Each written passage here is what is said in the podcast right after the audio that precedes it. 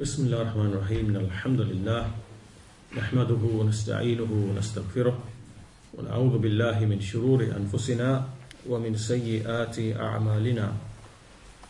من يهده الله فلا مضل له ومن يضلل فلا هادي له. وأشهد أن لا إله إلا الله وحده لا شريك له. وأشهد أن محمدا عبده ورسوله. أما بعد فإن أحسن الكلام كلام الله وخير الهدى هدى محمد صلى الله عليه وسلم. وإن شر الأمور محدثاتها وكل محدثة بدعة وكل بدعة ضلالة وكل ضلالة في النار. So today we move on to the next line in the poetry Al-Lamiyya ascribed to Shaykh al-Islam Ibn Taymiyyah rahimahullah ta'ala.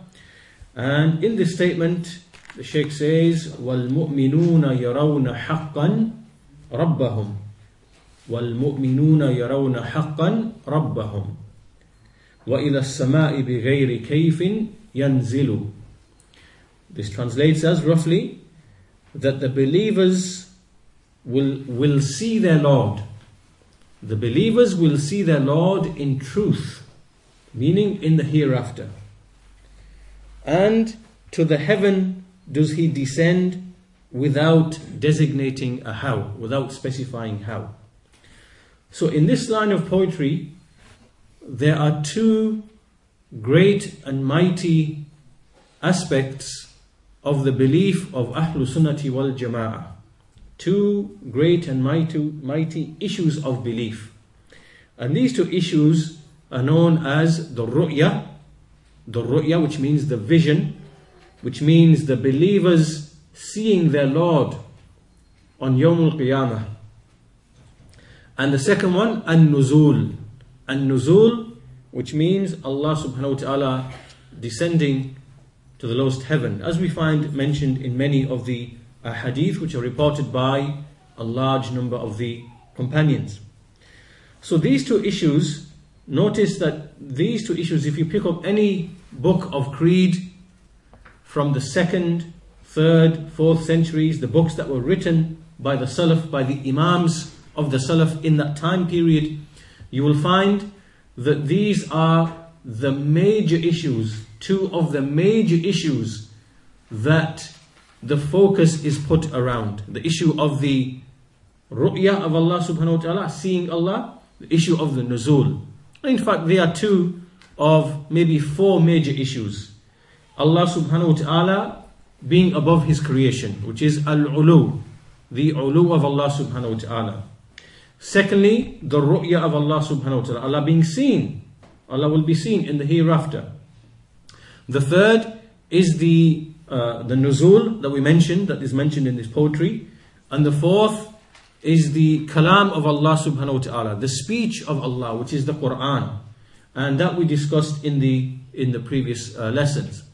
So you will find that these four topics are mentioned in detail and they are the, the, the main focus of what we find written in, in, in, the books written by the Salaf, authored by the Salaf in that time period, in the second century, in the third century. So, before we move on to go to the explanation of this belief, the ru'ya, we will deal with the ru'ya first in this lesson and the next lesson, inshallah ta'ala. But before we look into uh, these two aspects of belief, the ru'ya of Allah and the nuzul, we need to understand why did there appear groups who denied these aspects of belief? And what was the what's the reason behind it? And what are the arguments behind it? Because one of the important things of understanding the belief of Ahlul Sunnati wal Jama'ah is to understand and know the origins. What was the reason for a particular thing? Why did why did a group come along and say such and such? And then why did uh, another saying, why did this saying arise and who said it? And this is one of the points that is made, as we mentioned before, by Sheikh Salih Al Sheikh. He said that a person cannot really, he said in meaning, that a person cannot really grasp and fathom the aqidah of the Salaf and know the sayings until he understands the saying of each faction, each party, why they said what they said, and you know, then he will understand the significance of what he is reading in the books of the Salaf. Why did this Imam say this? What was it, what was it a response to? Uh, and in this way, he gains an understanding. To give you one quick illustration before we move forward, when, when the, if we look at the, the bid'ah of the Khawarij and the bid'ah of the Murji'ah, okay, the Khawarij, as you know, they came along and they declared a Muslim to be a disbeliever on account of major sins, on account of sins that he committed. Right? So they declared them they declared a Muslim who committed major sins, who never made tawbah, who died upon that, they said that this person is a disbeliever who will remain in the hellfire forever. Okay, so these are the Khawarij in the time of Ali radiallahu anhu. Now, if we move a decade or two, three decades later on, uh, maybe more than that, four or five decades further on, there came another group of people and they looked at the saying of the Khawarij and they said, this, this saying can't be right. This saying isn't right. How can we, how can, how can we declare Muslims who have Iman, who, who have the foundations of Iman in their hearts, how can we declare them to be, to be non-Muslims? And so what they reasoned in the mind, they said, well, wait a minute, the reason why those people are expelling them from Islam is on account of the outward actions, the actions that we see of righteousness and the actions of disobedience. So, that, so sinful people, they fall into actions of disobedience and they do not fulfill the actions of obedience. They don't fulfill the obligations. So those people are declaring Muslims to be disbelievers on account of the people falling short in their actions. Right? Because the prayer is from action, leaving intoxicants is from action, Giving charity is from, uh, sorry, the, the zakah, the obligatory zakah is from action, right? Keeping away from lying and false speech is from action. So they figured that, hang on, this problem seems to be to do with actions. Because they are treating actions to be from faith, that's why they're expelling people outside of Islam. So then they said, wrongly, hold on, actions can't be from Iman. Actions cannot be from faith. And this way we've, we've resolved the problem. Because if a Muslim, if a believer, has the foundations of Iman in his heart, he believes in Allah, the angels, the books, the messengers, and so on and so forth, right? And then outwardly he leaves those actions, he still remains a believer. He still remains a, a believer. So actions, therefore, cannot be from faith. Actions are not from faith. Faith is just what you believe in the heart. And so therefore actions do not increase nor decrease. And then there were other statements that followed on from this. So, this is how the bid'ah of the Murjia came to be, as a reaction to the bid'ah of the Khawarij. And when you look at many of the innovations which occurred, you find that they occurred in response to previous innovations. And the underlying principle is that they, that they refuted falsehood, they refuted one bid'ah with another bid'ah. Okay, and this is this is not from our way. Rather, we, we, we refute falsehood with the texts of the Quran and the Sunnah and the understanding of, of the Sahaba, and we avoid, you know, inventing uh, something, uh, another falsehood in order to counter an earlier falsehood. So the point being here that once we understand that historically, this is how many of these innovations came about, in that we see a false saying and someone refuting that false saying with another false saying. And then someone else comes and refutes that false saying with another false saying. And so this is how we see all the bid'ahs in, in terms of uh, iman, in the subject of iman, in the subject of the attributes of Allah subhanahu wa ta'ala, in the subject of al-qadr. Uh, so we, we have falsehood multiplying in this way. So the point being now here is we want to understand the issue of why is it that people denied these major symbols of our belief the ru'ya of Allah subhanahu wa ta'ala, the ulu of Allah subhanahu wa ta'ala, the nuzul of Allah subhanahu wa ta'ala, the kalam of Allah being His uncreated speech. What's, what's behind all this? So we move to a passage in the book by Imam Ahmad rahimahullah ta'ala, uh, Ar-Raddu ala al-Jahmiyyah, or Ar-Raddu ala al-Zanadik wal-Jahmiyyah. And this is a book that Imam Ahmad wrote in refutation of some of the doubts of the Jahmiyyah. And there's a, a, a, a beneficial passage in this book in which he mentions a story about Al-Jahm bin Safwan. Al-Jahm bin Safwan. And what was the origin behind the bid'ah that he brought or the numerous innovations that he brought into the ummah. So he says in his book that from what has reached us of the affair of Al-Jahm, the enemy of Allah, is that he was from the people of Khorasan. Now Khorasan is a region in present day Iran towards you know Afghanistan, that area. And he was from the people of Tirmidh. And he was a person of much disputation. Meaning he was a man who was given to argument. This, is, this was from his way. And this trait and this characteristic that Imam Ahmad mentioned here is a trait that we find that he prohibited in another one of his works, Usul Sunnah, where he mentions that the fundamental principles of the Sunnah with us are is to stick to what the companions were upon and to avoid innovation and to avoid disputation and argumentation in the religion. Right? So he, he mentioned this to be from the foundations of the Sunnah, that we do not involve in debate and argument and wrangling and so on and so forth. Uh, this is not from the way, from our particular way. Rather, we establish the truth, we speak the truth from the book and the Sunnah, and this is from our way. So anyway, this man, he was given to argument. It was from his way to argue, to argue with this group and that group and this group and that group. So what happened, Imam Ahmad says, that he met a people from amongst the disbelievers who were called the Sumaniya. The Sumaniya refers to a group of, they were Hindu stroke Buddhists. Hindus stroke Buddhists. Their origin was from India. And these were a philosophical people. A philosophical people. And the, he came to them and they agreed to have an argument.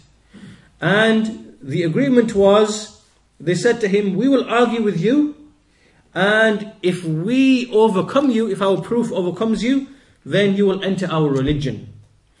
And if your proof, your argument overcomes us, we will enter your religion. Okay, so then these people, what they said to him, they began to ask some questions to Al Jahm bin Safwan. They said to him, Do you claim that you have a, a deity? meaning one that you worship, meaning a, a creator that you worship. And Jahm said, Yes, I claim this. I claim that there is a Lord, a creator which I worship. And so they said to him, Have you seen your deity? Have you seen him? He said, No. And then they said, Have you heard his speech? And he said, No, I haven't heard his speech. And then they said, Have you smelt his fragrance? Have you smelt his fragrance? He said, No. They said, Have you been able to touch him? And he said, No. Then they said, Have you been able to perceive him with any of the senses? So what they're doing is they're going through each of the each of the senses, the the hearing, uh, sorry, the, the seeing, the hearing, uh, the touch, the, the smell. So they're going through all the senses. And he says, No, I, have, I haven't perceived him with any of the senses. So then they said to him, So how do you know then that he's your deity? How, how have you come to know him? You've got no knowledge that he is, is a deity. Now, what these people were really doing is that they're really playing a trick which is a trick that we see all of the philosophers philosophers using right until this day of ours. Right? This this trick is, or they claim, that only that exists which we can perceive with the senses. Right? If you look at all of the atheists, even in our time, in, in, in the last century, this is a claim that they make that only what we can observe and quantify and experiment with only that exists. Everything else doesn't exist. Right? So this is something like it's, it's a doubt that's that's you know remained and it continues to be used by atheist philosophers even in this time in this time of ours. But these people really played a trick on him. They made him believe, they made him believe that only that can exist which we can perceive with the senses, otherwise it doesn't exist. Right? So they tricked him into believing that that's what they were saying. Okay. So they confused him. He became really confused. He, he became so confused that he didn't know what he was worshipping. And as is mentioned in some of the narrations, he abandoned praying for 40 days. As Imam al Bukhari mentions in his book, uh, Khalq Af'al al Ibad, that Al Jahm, he abandoned prayer for 40 days because he was confused. He didn't know what he was worshipping. These people, they confused him. He didn't know who, didn't know who his deity was or whether he had a deity because he, you know, he couldn't prove to them that his deity existed. So then he sat in his house and he started thinking, and uh, he knew that these people, these uh, Buddhists, they believed in a soul. Because these Buddhists, they used to believe that the soul exists and the soul moves from one body to another body. They call this is a doctrine, they call it uh, tanasukh. Tanasukh al-arwah, which means transmigration of souls. Souls, they move from a body to another.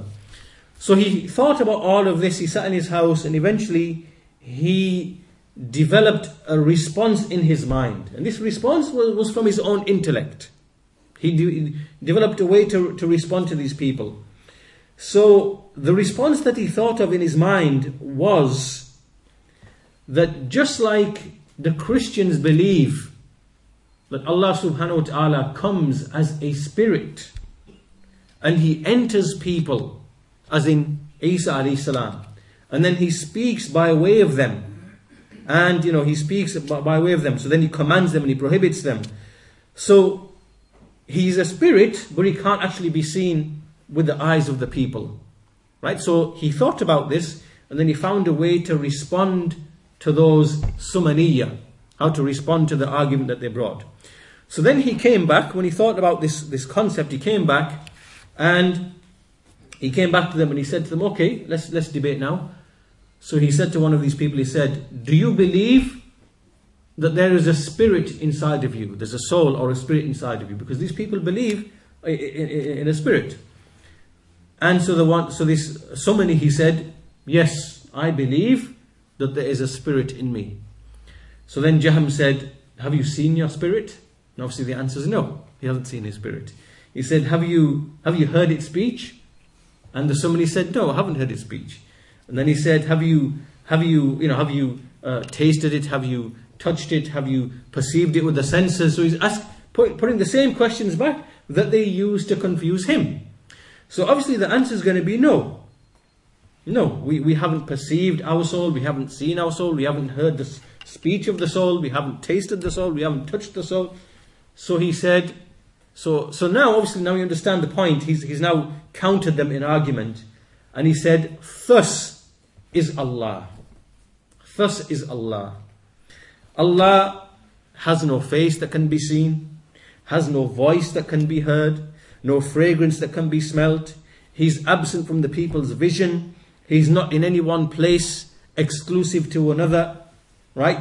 So on this foundation now he instituted the deen of the Jahmiyyah. This is the deen of the Jahmiyyah now. And so then he used the ayah in the Quran in falsehood. The ayah in the Quran is لَيْسَ كَمِثْلِهِ شَيْءٍ لَيْسَ كَمِثْلِهِ شَيْءٍ He used this ayah thinking that it is the basis for his religion. Now, how did he explain this ayah? He explained this ayah in the following ways. He said that Allah is not like anything whatsoever. Absolutely. Allah subhanahu wa ta'ala, He is in every place. Just as He's above the throne, He's beneath the throne. No, no place, no place is absent of Him. And he's not in any one space, place exclusive to another. He's not spoken, he's never spoken, nor does he speak. He's not looked at anyone towards the world, nor will he, nor will he in the hereafter. He's not described with anything, meaning Allah has no descriptions whatsoever. And he's not known by any attribute. He has no attributes. Nor does he have any action. He doesn't perform any actions he cannot be grasped by the intellect. And when we look in the creation and we see knowledge, Allah's knowledge is all of the creation.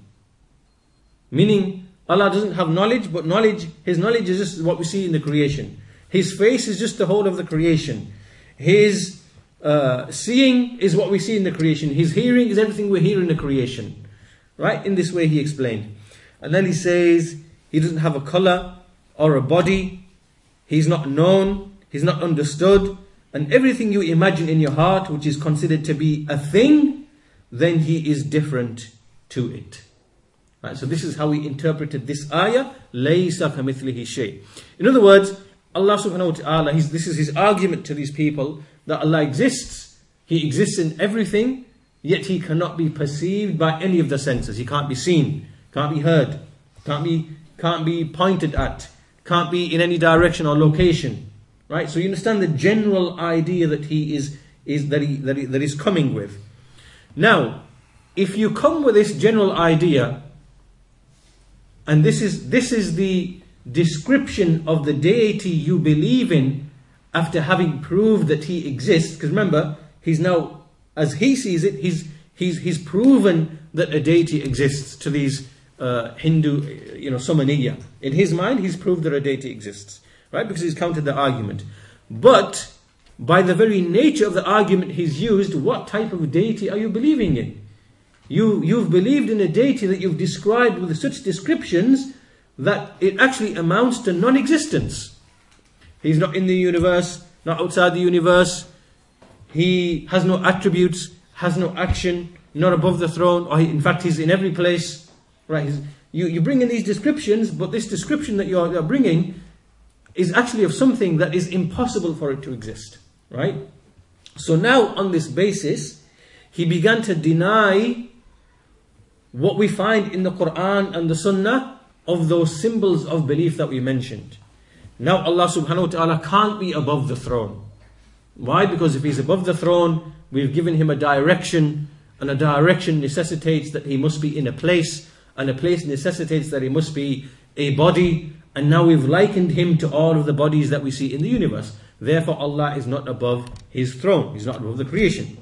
And if Allah speaks, if Allah speaks with speech that can be heard, then this means that Allah, there, there, there is a change taking place in His essence, like changes take place in our essences, in our bodies. And this cannot be affirmed for Allah because that would make Allah to be like all the things that undergo change in this in this creation. So Allah cannot have speech. The Quran cannot be Allah's speech. The Quran must be something created. And uh, likewise, the the the our topic now, Allah cannot be seen. Allah cannot be seen. If Allah, if Allah was to be seen, then it would mean that He's in a direction.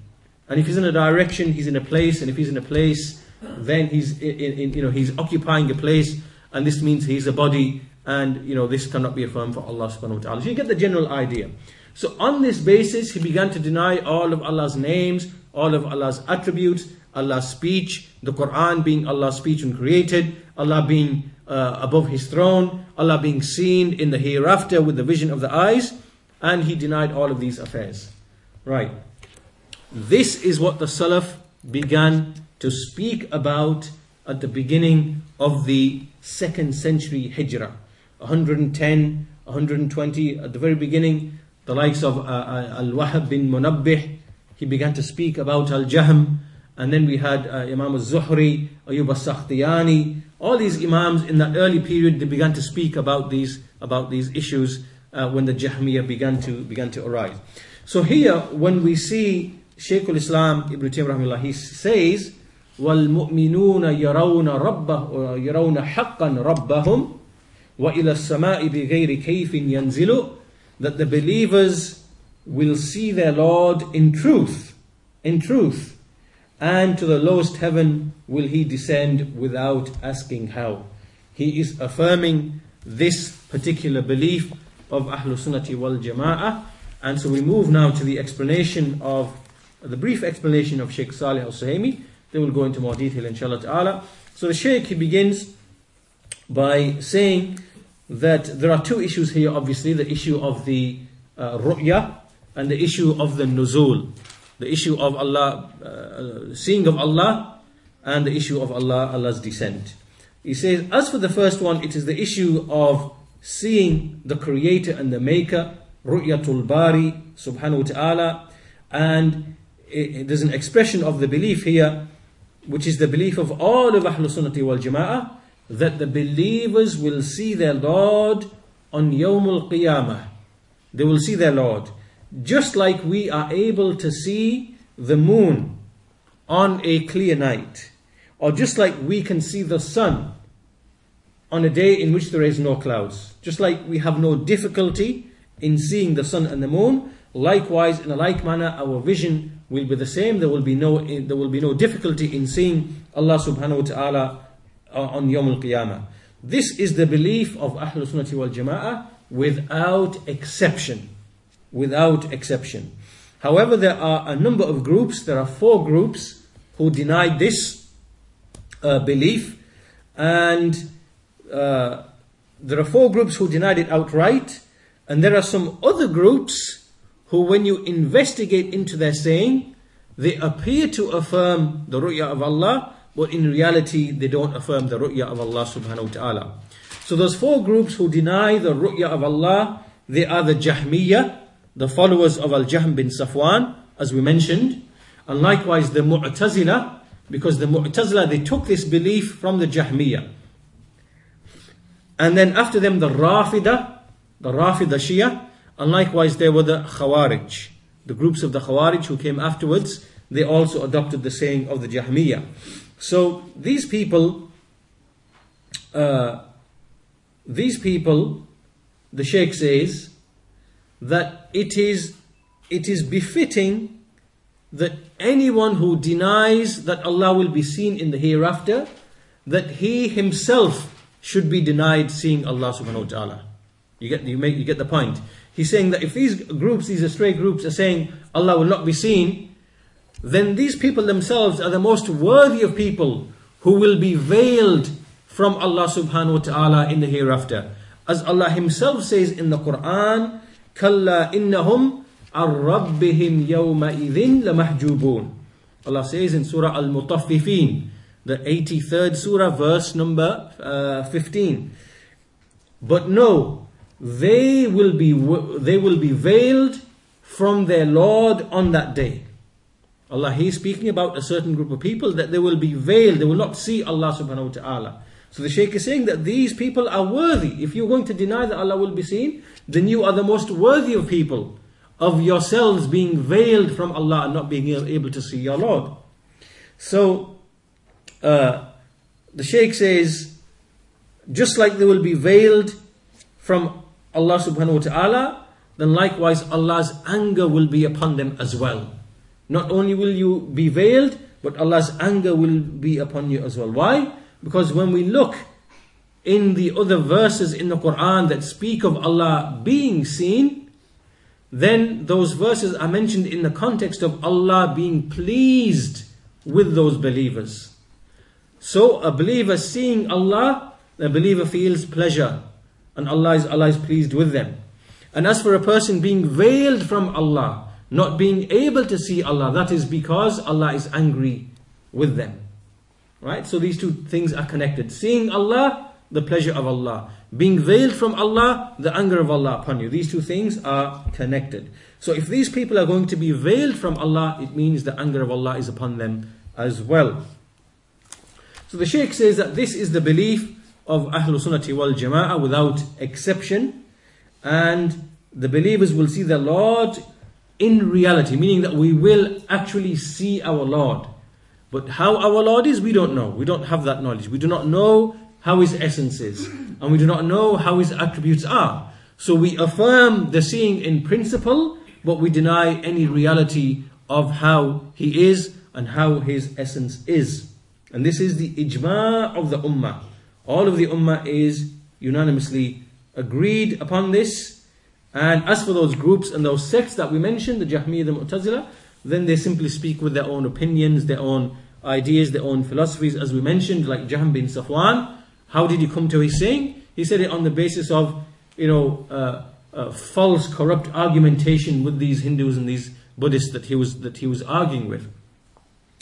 So the Sheikh then says that we will mention here very briefly a proof from the Quran and a proof from the Sunnah of the Messenger of Allah sallallahu alaihi wasallam, and uh, also mention the fact that this is from ijma. And in fact, what we'll do, because this overlaps, because many of these proofs are going to overlap, inshallah ta'ala, we'll quickly summarize the, the various proofs that Ahlul Sunnah bring with respect to this belief.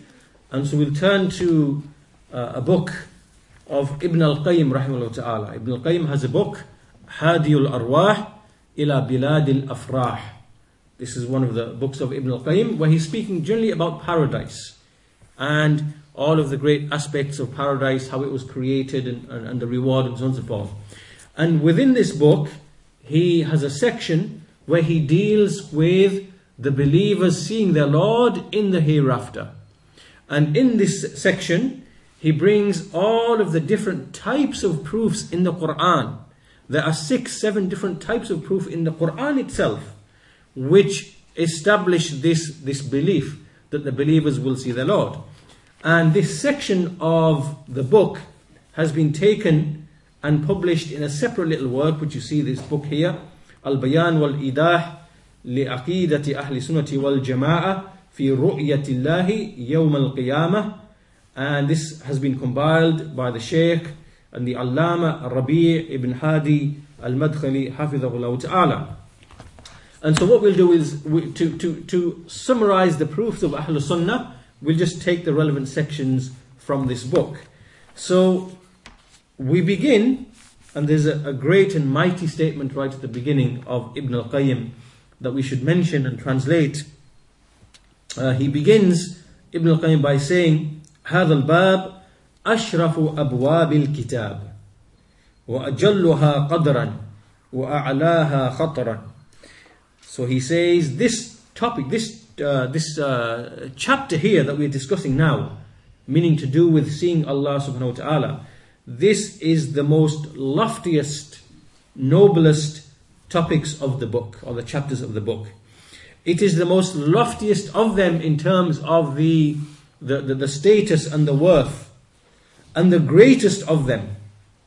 And he says they are the most pleasurable, it is the most pleasurable in the eyes of the, the Ahlul Sunnati wal Jama'ah. Meaning, this topic is a topic that when we speak of it, it is of great pleasure to our eyes that we speak about this topic. Why? because it is speaking of the greatest pleasure that there can ever be, which is seeing Allah in the hereafter.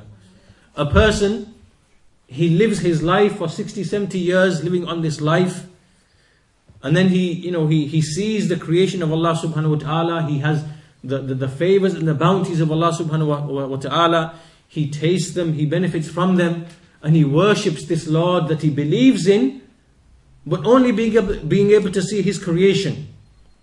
And then he anticipates on Yawmul Qiyamah when his body is resurrected and he's raised again from the dead.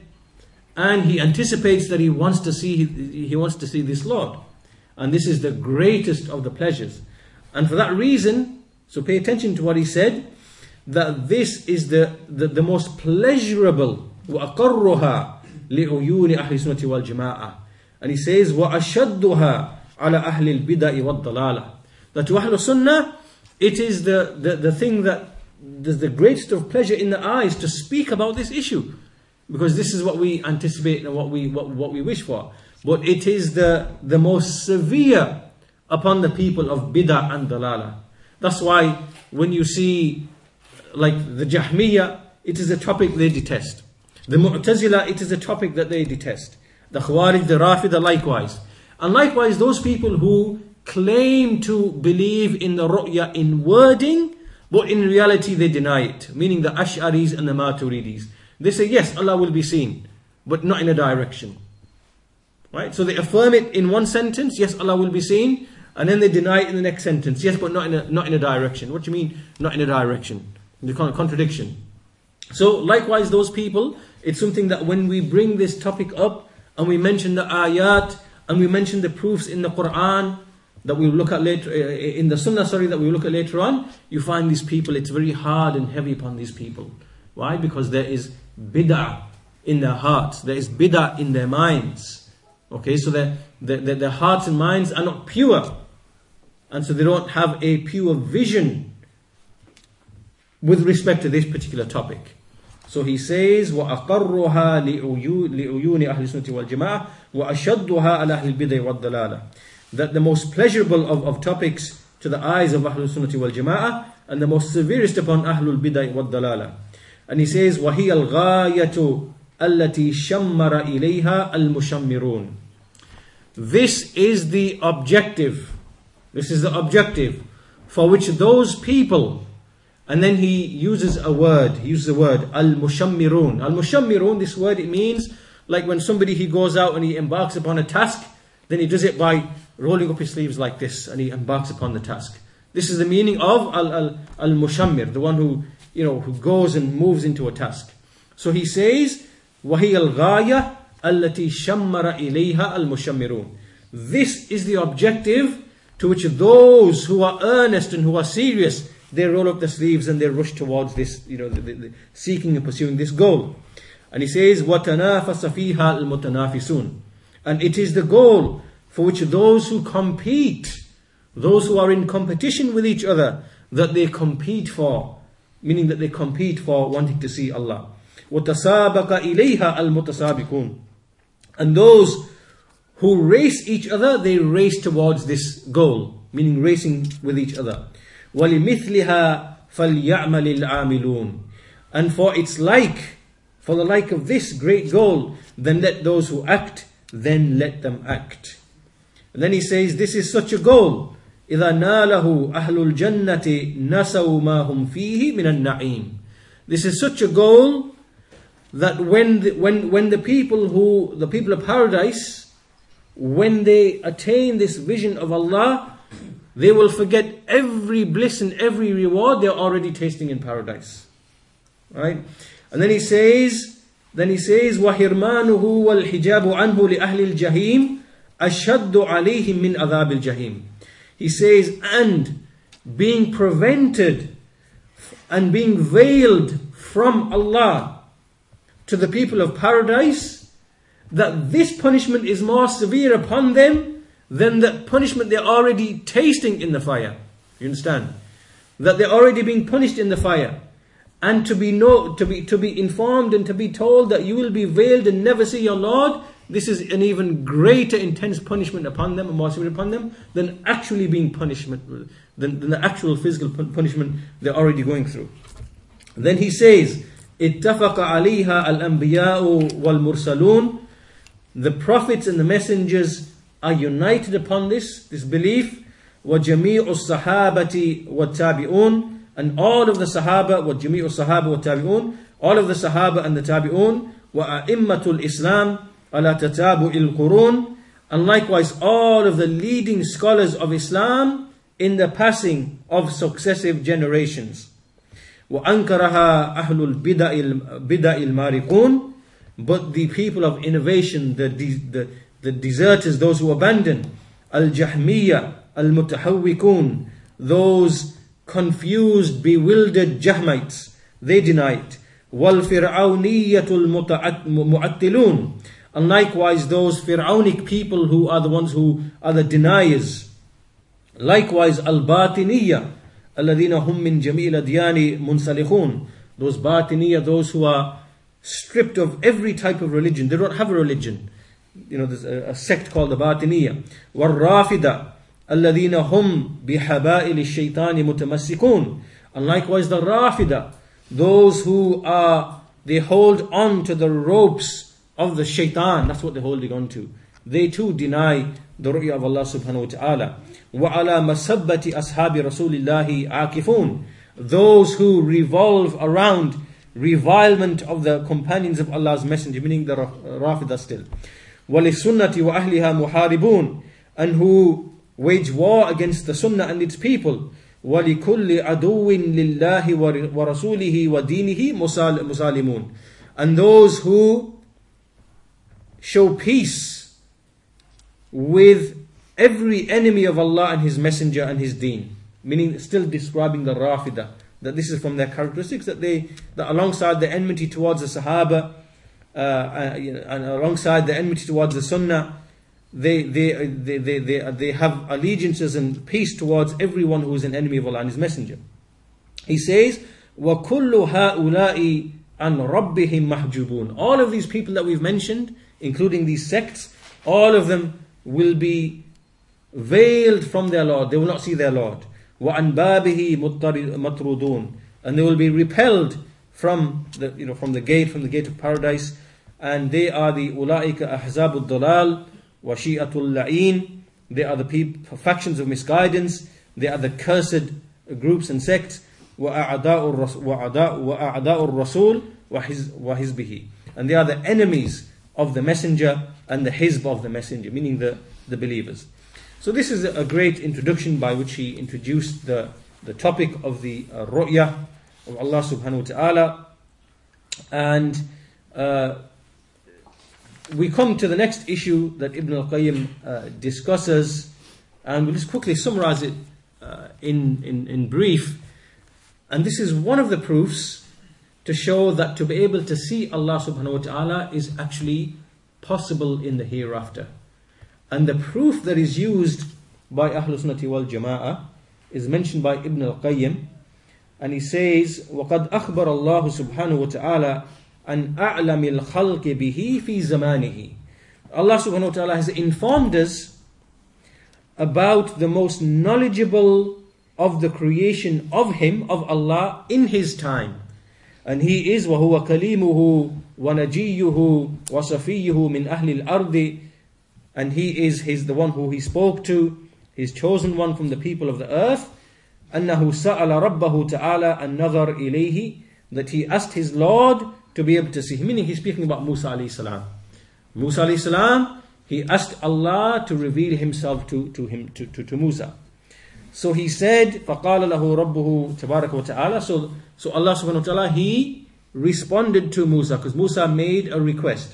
So Allah responded to him, he said, قَالَ لَن تَرَانِي ولكن انظر إلى الجبل فإن استقر مكانه فسوف تراني فلما تجلى ربه للجبل جعله دكا Allah's response was قال لن تراني Allah says you will not be able to see me however look at that this mountain and if the mountain remains in its place then you will be able to see me and if it doesn't remain in its place and then Allah then Allah, when Allah revealed himself to the mountain then the mountain turned into uh, turned into into into dust and wasn't able to handle the the, the, the you know the, the, the vision of Allah subhanahu wa ta'ala.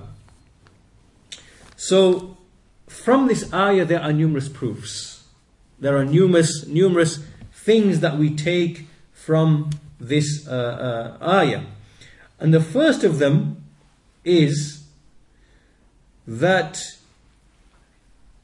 because Musa alayhi salam he made this request, he actually asked Allah subhanahu wa ta'ala to be able to see him, then to claim that Musa alayhi salam Musa alayhi salam asked something which was impossible, then this is false. This is we are now suspecting and in effect we are reviling Musa alayhi salam for asking Allah subhanahu wa ta'ala for something which he already knows to be impossible.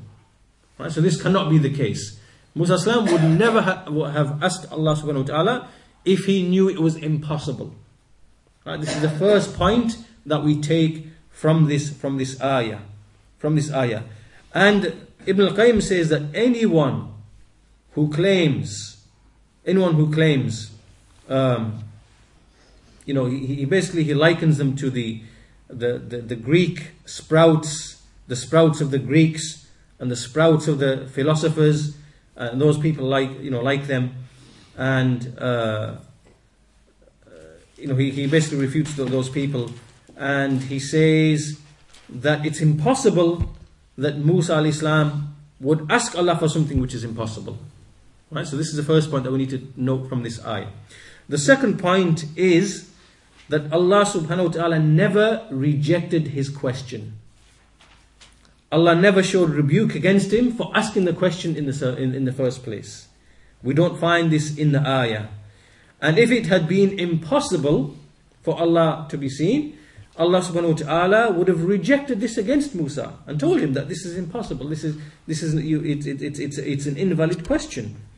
However, uh, we see that uh, the same with Ibrahim salatu when Ibrahim salatu when he asked Allah to show him how he gives life to the dead, Allah subhanahu wa ta'ala didn't, didn't reject the question upon Ibrahim alayhi.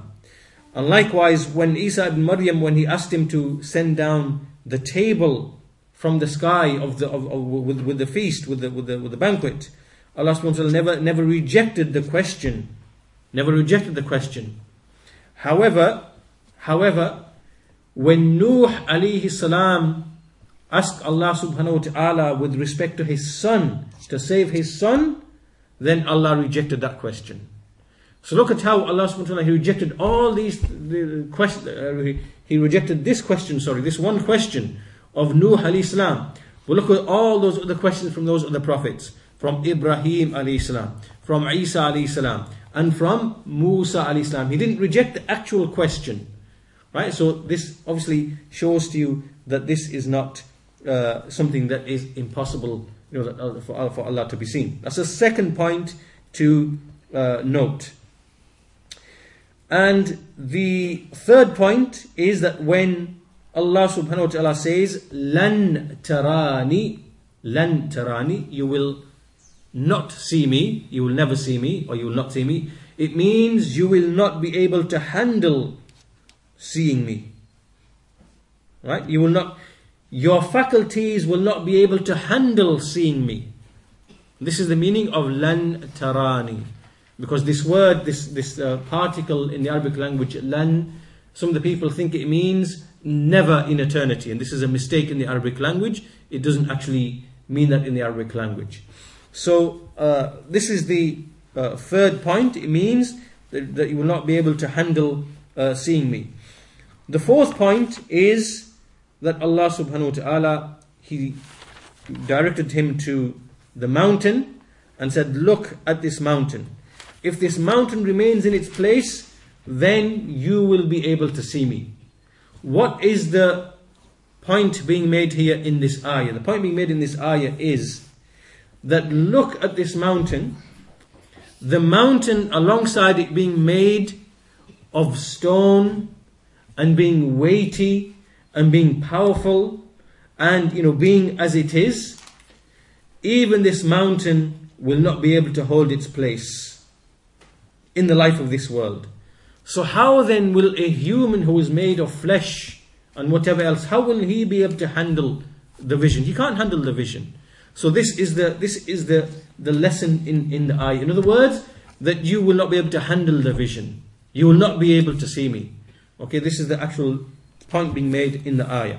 The fifth thing is that uh, that, that we that we make from this as well is that Allah subhanahu wa ta'ala is that when, when he when he gives this example of, of, of the mountain, then at the same time, if Allah subhanahu wa ta'ala wanted to, he could make the mountain in such a way that the mountain would be able to handle the vision.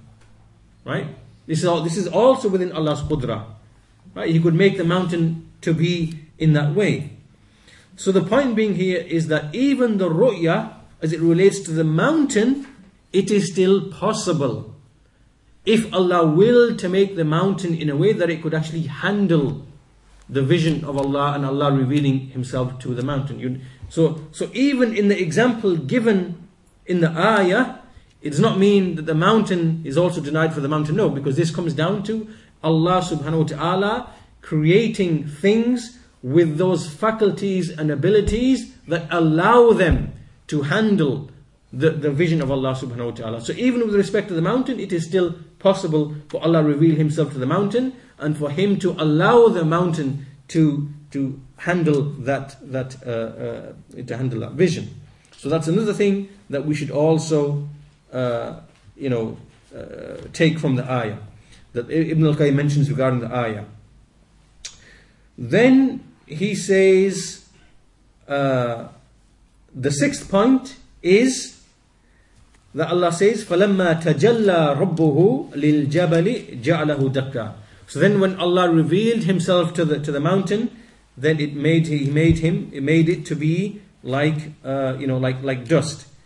And Ibn al-Qayyim says that this is the most clearest of proofs, this part here, that it is possible and permissible for Allah to be seen. Why?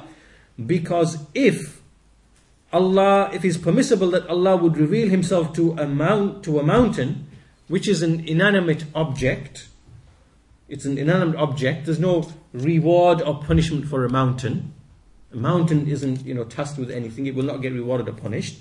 So if Allah subhanahu wa ta'ala, He revealed Himself to a mountain, uh, in fact Allah actually revealed Himself to a mountain, then how can it be impossible for Allah to reveal Himself to His prophets, and to his messengers and to his awliya and to the, to the inhabitants of paradise and for him not to show himself to them. How can that be impossible? Uh, how can that be impossible? This cannot be, this cannot be correct. So therefore, by way of this, in this ayah, when Allah says that He actually did reveal Himself to the mountain and the mountain, uh, uh, you know, turned turn to dust, then that, that means then likewise by the, by the, by the first degree, it must be permissible for Allah also to for him to reveal himself to, the, to his prophets, his messengers, to his awliya, that they actually see him. Meaning in, in the hereafter. Because in the hereafter, the bodies will be resurrected in a different way and they will be, they will be able to handle uh, the vision. So, this is the sixth angle. Uh, this is the sixth angle that Ibn al Qayyim mentions from uh, the verse. And the seventh point that he mentions as an argument as well is that Musa alayhi salam is a person whom Allah subhanahu wa ta'ala spoke to. He spoke to. And Musa alayhi salam, he heard the speech of Allah subhanahu wa ta'ala directly. And so if Musa alayhi salam can hear, if, hear, if hearing him, if hearing him is possible, then to be able to see him is likewise possible is likewise possible. So if we use the hearing of Allah's speech, then we can use that to indicate that to see Allah subhanahu wa ta'ala is even more, is even more, you know, is something that should be accepted as well. And likewise, these two things are connected in terms of affirming and denying. If you deny that Allah's speech can be heard, you've got to deny that Allah can be, can, can, can, can be seen. And in fact, this goes back, remember, to the, the, the bid'ah of Jahm bin Safwan. Remember, we said at the beginning Right? He denied that the senses can perceive Allah. He can't be seen, can't, you know, can't, can't be heard. All of this is tied. So if you, if you deny that Allah can be heard, you've got to deny that Allah can be seen because the two things are binding, you know, uh, uh, with respect to each other. So if we accept that Allah's speech can be heard, and indeed we know that Musa heard the speech of Allah, and we know that you know in the hereafter Allah will speak and the believers will, will hear the speech, then this automatically means that to see him is something that is also acceptable and permissible, therefore. And then he says, when you look at all these people, those groups that we mentioned before who denied the ru'ya of Allah subhanahu wa ta'ala, they are the same people who also deny that Allah spoke to Musa alayhi salam. Okay, so they deny the Jahmiyyah, the Mu'tazila, the Khawarij, the Rafida, and likewise the Ash'aris and Maturidis. They are the same people who deny Allah has speech and Musa actually heard the, the actual speech of Allah subhanahu wa ta'ala. So notice how these two things are binding and they are connected. So these are seven points, and then he says, as for the as for the issue of Allah saying, Lan tarani, you will not see me, he says, uh, this is only a denial. This is only a denial of a certain period in the future. When he says lan tarani, you will never see me, it only means you will only you will never see me for a period in the future. It doesn't mean for eternity. And this is the, the understanding of the of the particle lan is a negative particle. It negates. It, in English we could say never. But it doesn't mean never, never, as in eternally never. It just means for a period. It means for a period. This is how this particle is used. So uh, this is the correct understanding uh, of the of the ayah. So, and the proof for this understanding, we finish with uh, this this point is because if someone comes to you and says, "Look in this verse, Allah says lantarani," it means you will never be able to see me. Right? Then you answer them with two verses in the Quran. There are two verses in the Quran with which you answer them. And you will silence them inshallah ta'ala. By the way, this, this passage in the, in the Quran is Surah Al-A'raf, Surah 7, verse 143. This, this verse that we're looking at, which has all these proofs taken from it. Right. Okay, so how do you silence these people if they say lan tarani means you will never see me, which means therefore that Allah cannot be seen? Then the proof for that is in the in, in, in the Quran, Allah subhanahu wa ta'ala He says about the Jews in the Quran. He says about the Jews ولن ولن يتمنوه أبدا ولن يتمنوه أبدا which means that they will never ever desire death so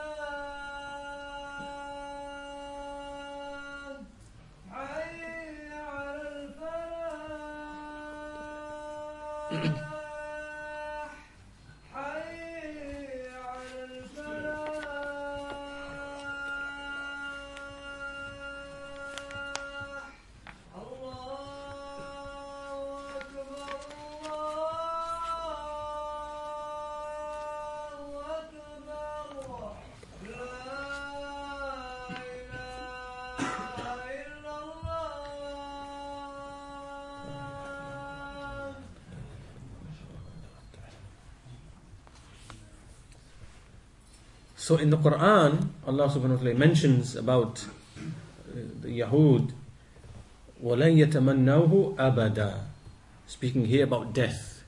These people never, they will never request death. This is in the context of, if you people are promised paradise as you claim, and you are the chosen ones of Allah subhanahu wa ta'ala, then why, why don't you people request death then?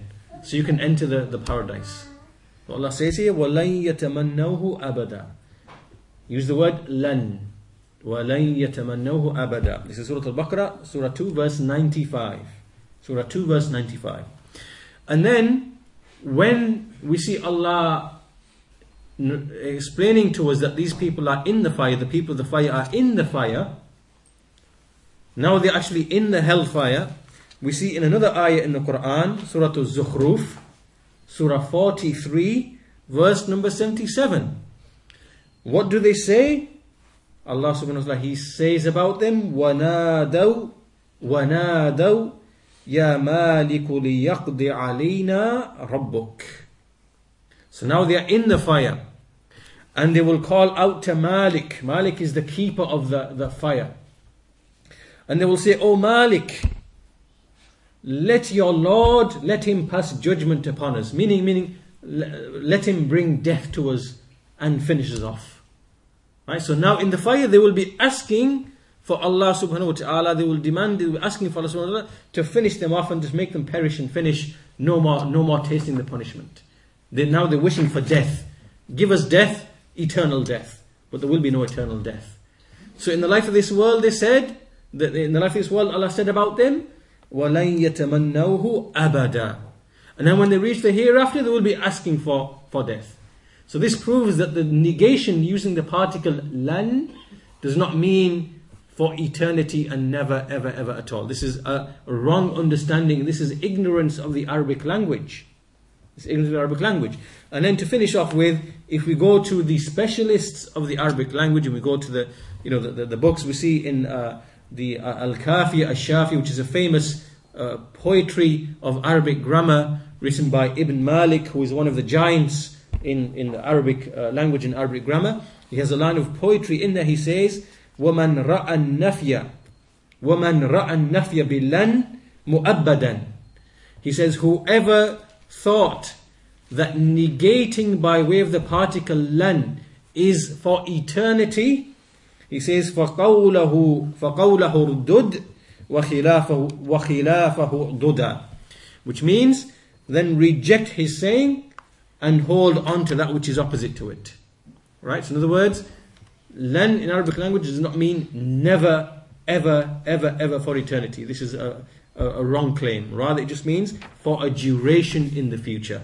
That's the correct meaning of the word lan. And so with that, what we've established with this one ayah, from these points mentioned by Ibn al-Qayyim, we've established that it is possible for Allah subhanahu wa ta'ala to be seen. We've established that point, right? That it's possible for Allah subhanahu wa ta'ala to be, to be seen. However, in the life of this world, it is not possible for the people, and likewise even the mountain, for them to, to be able to handle the vision of Allah subhanahu wa ta'ala because they have not been created with the faculties and the powers and the strengths to, to be able to handle that vision. However, in the hereafter, they will see their Lord as established in other verses in the Quran. And those proofs we will look at inshallah ta'ala systematically in the next lesson. Walhamdulillahi Rabbil Alameen. Wa sallallahu ala Muhammad wa ala alihi wa sahbihi ajma'in.